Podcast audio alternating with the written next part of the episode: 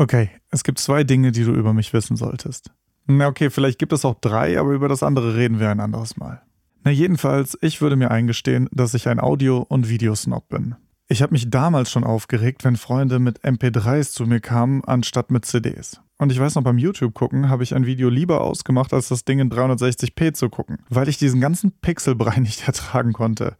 Und auch jetzt kaufe ich mir neues Equipment, um ein paar Prozent mehr an meinen Aufnahmen rauszuholen, um hier noch etwas zu verbessern oder da noch eine Kleinigkeit zu machen. Und das ist etwas, was ich über mich selbst gemerkt habe. Dass mein Gedanke oft ist, man könnte Probleme in Aufnahmen mit besserem Equipment lösen. Und ich weiß, dass ich damit nicht alleine bin. Ich lese in vielen Foren und bekomme auch Fragen dazu gestellt. Hey, ich habe dieses Problem. Was brauche ich dafür? Hey, ich habe dieses Plugin. Was denkst du darüber? Sollte ich mir das kaufen? Macht es meine Aufnahmen besser? Hey, ich will mein Mikrofon upgraden, was könntest du empfehlen? Ich habe dieses oder dieses Problem, welches Equipment könntest du empfehlen? Ich glaube nicht, dass grundsätzlich etwas falsch daran ist, besseres Equipment zu kaufen. Ich glaube einfach nur, dass viele der Probleme, die wir bei Podcastaufnahmen haben, nicht am falschen Equipment liegen, sondern am falschen Umgang. Und das ist etwas, worüber ich in der heutigen Folge sprechen möchte.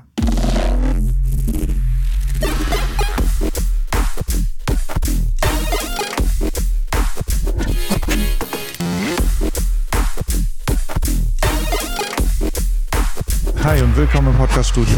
Ich bin Marvin und das hier ist die vierte Episode der zweiten Staffel. Ich musste gerade kurz nachdenken. Es ist tatsächlich schon die vierte Episode. Voll cool. Und wir sprechen über Equipment. Und ich möchte mich ein bisschen aus dem theoretischen Teil wegbewegen und ein paar praktische Tipps geben. Und deswegen habe ich heute fünf Tipps für den richtigen Umgang mit deinem Equipment, beziehungsweise fünf Tipps, wie du Probleme bei deinen Aufnahmen lösen kannst. Eine der wirklich häufigsten Fragen, die ich bekomme, und gleichzeitig auch eines der häufigsten Probleme, die ich in anderen Podcasts höre, ist zu viel Raumhall. Grundsätzlich für Aufnahmen gilt, der beste Raum ist nicht der schönste, sondern der, den man am wenigsten hört. Und den Unterschied kannst du leicht hören. Ich kann dir das zeigen. Und zwar die Aufnahme, die du gerade hörst, mache ich bei mir im Studio. Und diese Aufnahme mache ich, während es draußen hagelt, im Badezimmer. Boah, ich könnte mich selber ohrfeigen dafür. Okay. Also wie schon gesagt, ich, ich nehme hier in meinem Studio auf. Ich habe, und das könnt ihr nicht sehen, wenn ihr diesen Podcast als YouTube-Video guckt, und vor allem könnt ihr das auch nicht hören, aber hinter mir bzw. vor mir stehen Absorber. Ich habe die meisten meiner Wände mit Absorbern abgedeckt, um eben den Raum etwas abzudämpfen. Das Ding ist hier, wo ich gerade sitze, ähm, ich habe hier halt die Tischplatte vor mir, wo mein Equipment gerade draufsteht. Ich habe hinter mir eine ziemlich nackte Wand und links und rechts von mir relativ viel Platz zu den Seitenwänden, an denen aber Absorber stehen. Das heißt, grundsätzlich ist mein Studio schon gedämpft und du hörst sehr wenig Hall auf meiner Aufnahme. Aber ähm, die Wand hinter mir und vor allem diese glatte Tischplatte hier vor mir, die werfen trotzdem ein bisschen Halt zurück. Und ich könnte daran etwas ändern. Ich könnte mir weitere Schaumstoffplatten kaufen oder Material wie Bassotect. Steinwolle ist zum Beispiel auch beliebt, um sich selber daraus Absorber zu bauen, was ich auch schon gemacht habe. Das Problem ist aber, dass äh, gutes Material wie zum Beispiel Bassotect ziemlich teuer ist, um damit einen Raum flächendeckend zu dämpfen. Und das ist eben auch das Problem. Wie kannst du Raumhall in deinen Aufnahmen loswerden, wenn du weder Platz noch Budget für Akustikdämpfung hast? Nun, es gibt eine einfache Lösung, die gar nichts oder nur sehr wenig kostet. Und das ist, das Zimmer, in dem du aufnimmst, so voll wie möglich mit Möbeln zu stellen. Wenn du aufnimmst zu Hause, dann würde ich empfehlen, entweder wirklich im Wohnzimmer aufzunehmen oder im Schlafzimmer. Der Vorteil, den beide Zimmer haben, die ich gerade genannt habe, ist, in dem einen steht ein Bett und in dem anderen ein Sofa. Diese großen Möbel mit Matratzen oder Polstern schlucken sehr viel Schall und sehr viel Echo und Hall in deinen Aufnahmen. Du kannst aber noch mehr tun. Also, wenn du dich auf dein Sofa setzt und den Podcast dort aufnimmst, leg dir Kissen aufs Sofa, wenn du das nicht ohnehin schon hast. Hast du Stofftiere in der Wohnung? Stell dir Stofftiere drumherum. Gerade Eltern sind ja meistens mit Stofftieren gut ausgestattet. Also warum nicht ein paar Einhörner und Giraffen um sich versammeln? Hat man direkt auch ein Publikum. Der Boden ist oft ein Problem. Fliesen sind furchtbar, aber auch Parkett oder Laminatboden, also glatter Boden insgesamt, wirft natürlich eine Menge Schall zurück.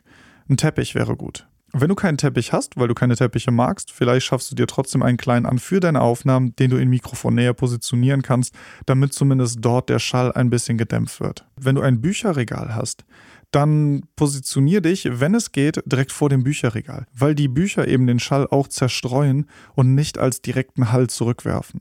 Insgesamt das Schlimmste für Raumhall sind Böden und Decken.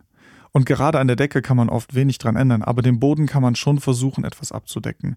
Und das ist auch das Problem, warum Podcastaufnahmen in den meisten Büroräumen nicht so gut funktionieren. Gerade Wände und Decken sind oft sehr große, nackte Flächen. Und klar, die Aufnahmen hallen dann natürlich extrem. Also wenn du einen Podcast im Unternehmensauftrag machst, dann plan für deine Podcastaufnahmen nicht unbedingt Besprechungsräume ein.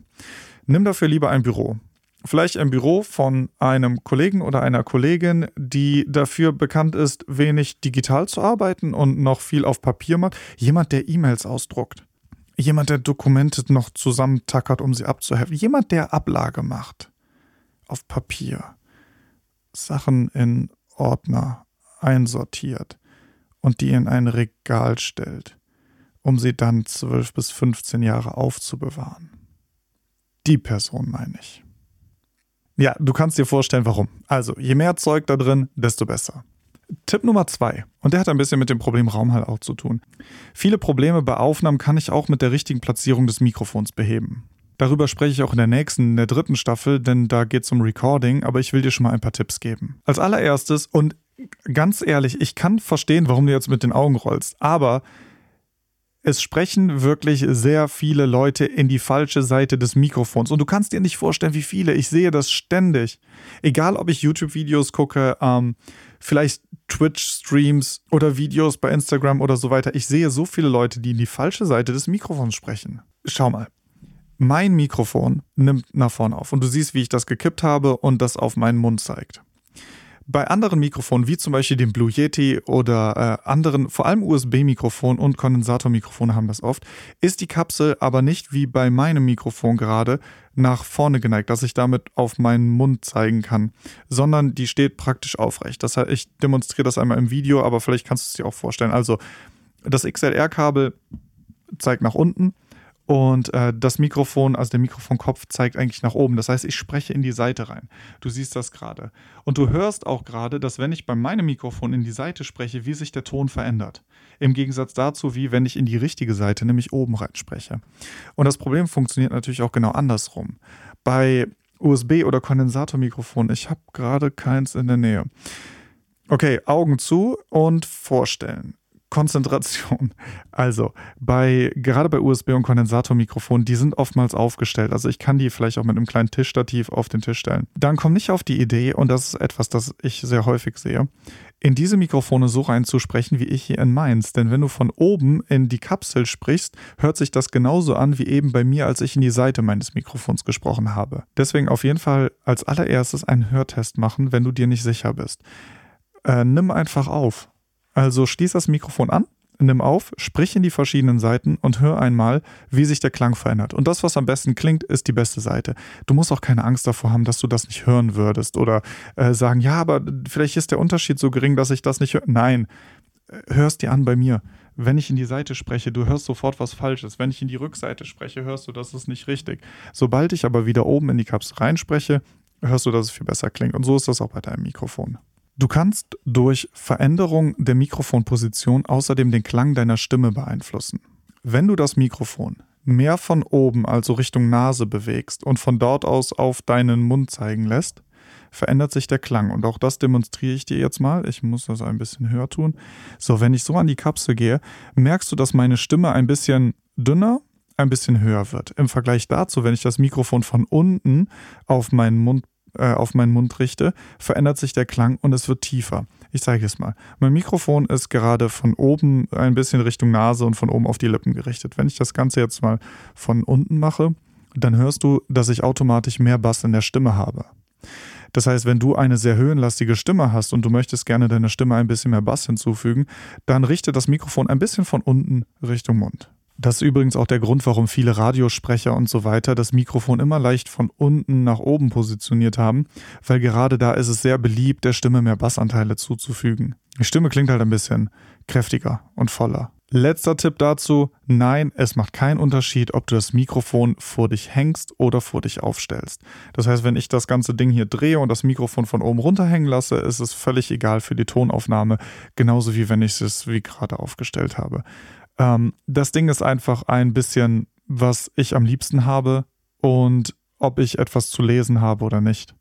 Ich finde es ganz praktisch und das mache ich auch in Aufnahmen sehr oft, dass ich ein Mikrofon von oben hänge, damit darunter der Platz frei ist und man eben unten auch etwas lesen kann. Also wenn Moderatoren ein Skript vorbereitet haben mit vielen Fragen, die sie lesen müssen und so weiter, dann ist das einfacher, als wenn das ganze Mikrofongestänge eben unter einem hängt und ich daran ständig vorbeigucken muss, während ich spreche. Tipp Nummer drei: Audio-Clipping. Und auch das ist ein Anfängerfehler, den ich sehr oft höre. Zu lautes Aufnehmen. Ähm, ich habe das ja schon in den Folgen zum Mikrofon gesagt. Der Weg, den das Mikrofonsignal macht, ist vom Mikrofon ins Interface, ins Aufnahmeprogramm auf dem Laptop. Und am Interface stelle ich das Aufnahmelevel ein. Das Mikrofon nimmt ja zu leise auf und ich muss das Signal boosten, damit ich es überhaupt hörbar machen kann. Und wenn du zu viel boostest, wird es zu laut. Das Problem meistens ist, man testet den Mikrofon Preamp, also die Lautstärke, in der ich aufnehme, beim normalen Sprechen. Du solltest aber ein bisschen gucken, dass du mischst zwischen normalen Passagen, also in normaler Lautstärke gesprochenen Passagen und zu lauten Passagen. Das kannst du ganz einfach herausfinden, indem du einfach mal total dämlich lachst.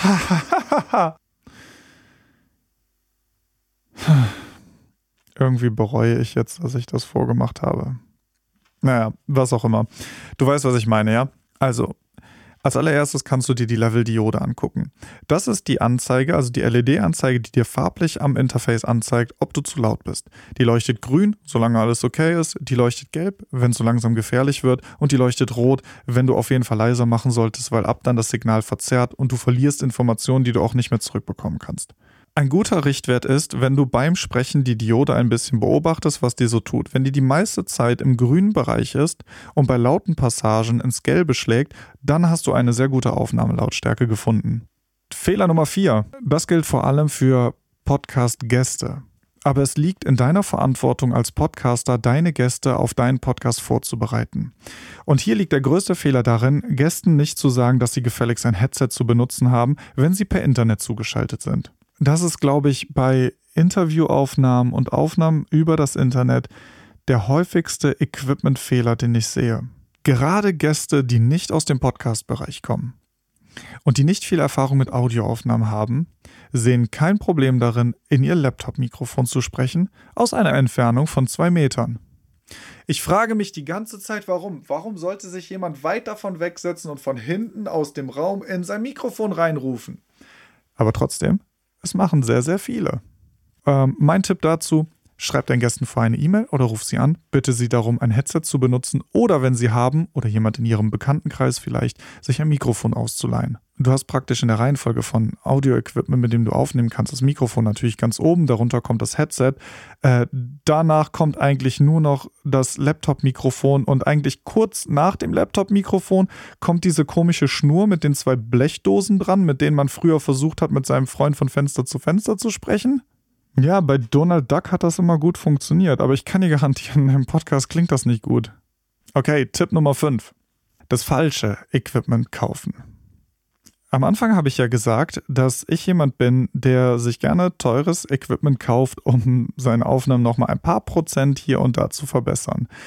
Das Problem dabei ist, dass man oft vergisst, dass nicht das teurere oder bessere Equipment die Aufnahmen auch besser macht, sondern das richtige Equipment. Ja, ich selbst habe diesen Fehler schon äh, sehr oft gemacht und ich bin mir ziemlich sicher, dass ich diesen Fehler auch noch öfters wiederholen werde.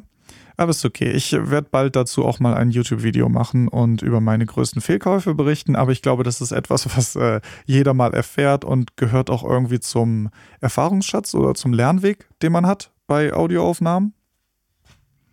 Aber grundsätzlich, äh, um dir auch handfeste Tipps zu geben, ich würde erstens empfehlen, lieber ein bisschen mehr auszugeben als zu wenig. Also wenn du dich für ein Mikrofon entschieden hast oder für einen Mikrofontyp, dann kauf eine Klasse darüber, denn langfristig wirst du damit glücklicher sein und kaufst nicht so schnell nochmal. Außerdem dazu, gutes Equipment kann man auch besser wieder verkaufen.